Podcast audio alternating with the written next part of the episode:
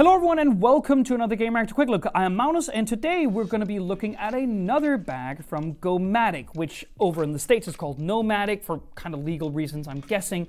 We, not too long ago, took a look at the Everyday Backpack, which is as the name pretty much gives away, is designed for the everyday, meaning obviously you're an EEIC or EDC everyday carry uh, enthusiast, meaning you care a lot about protecting your valuable consumer electronics, putting them in their right mesh pockets, carrying various pieces of equipment like camera gear or like text editing equipment with which you know with iPads and MacBooks or ZenBook Pro Duos, that kind of stuff. You're just serious about having all of your production gear with you at all times and well protected.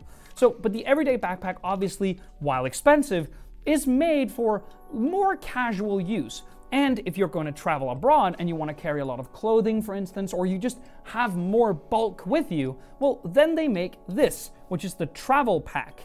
And it is very similar in a number of ways, and it is also different in a couple of really significant ways. So let's go over that. So, first off, the similar stuff.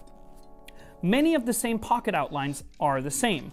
This tarpaulin material, which covers the entire exterior of the pack, which is obviously waterproof, is the same, and all the zippers are YKK zippers, meaning that no like um, perspiration, liquid, rain will get through if you're out about in harsh weather.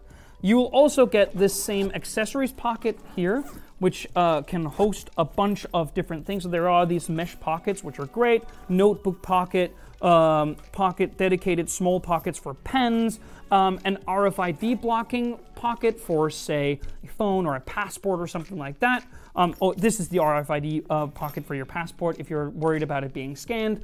A little like small pocket here for your phone, say, where there is also I don't know if I can like maybe I'll ha- kind of have to open it the other way. The point is there is power bank through, so you can charge your phone inside this pocket. That's also the same as the everyday backpack. These magnetically closing um, and expandable um, like bottle pockets for say a water bottle or something like that there is also the same um, patent pending strap design, meaning that you can have these straps with this uh, little like uh, crossover um, uh, strap here, meaning that you'll be more supported all around. But you can actually open these um, uh, buttons here. Um, see if I can. This is the first time that I'm actually opening this, and you can uh, hide the straps inside of here and then close it up, meaning that it more easily looks like a carry-on piece of luggage. There is actually a uh, expandable um, handle here, so you can you know slide it over a rollable piece of luggage in the airport, for instance, so it's more less of a hassle to carry around. So again, made for travel, that's pretty clear. And all of this is basically the same, same comfort, materials, um, and some of the pocket designs. But as I said, there is, uh, or there are a couple of main differences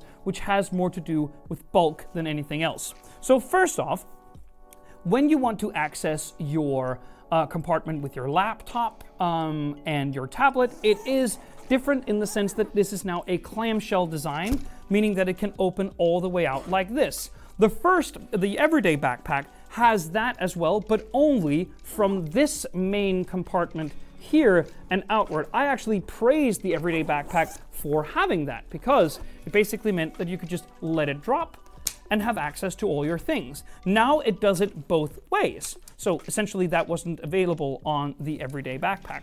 And it also reveals something quite different inside the main compartment over here, which is obviously that they've relegated more space in here not to mesh pockets, which is on the everyday backpack, but just one big bulky space for, say, clothes or shoes.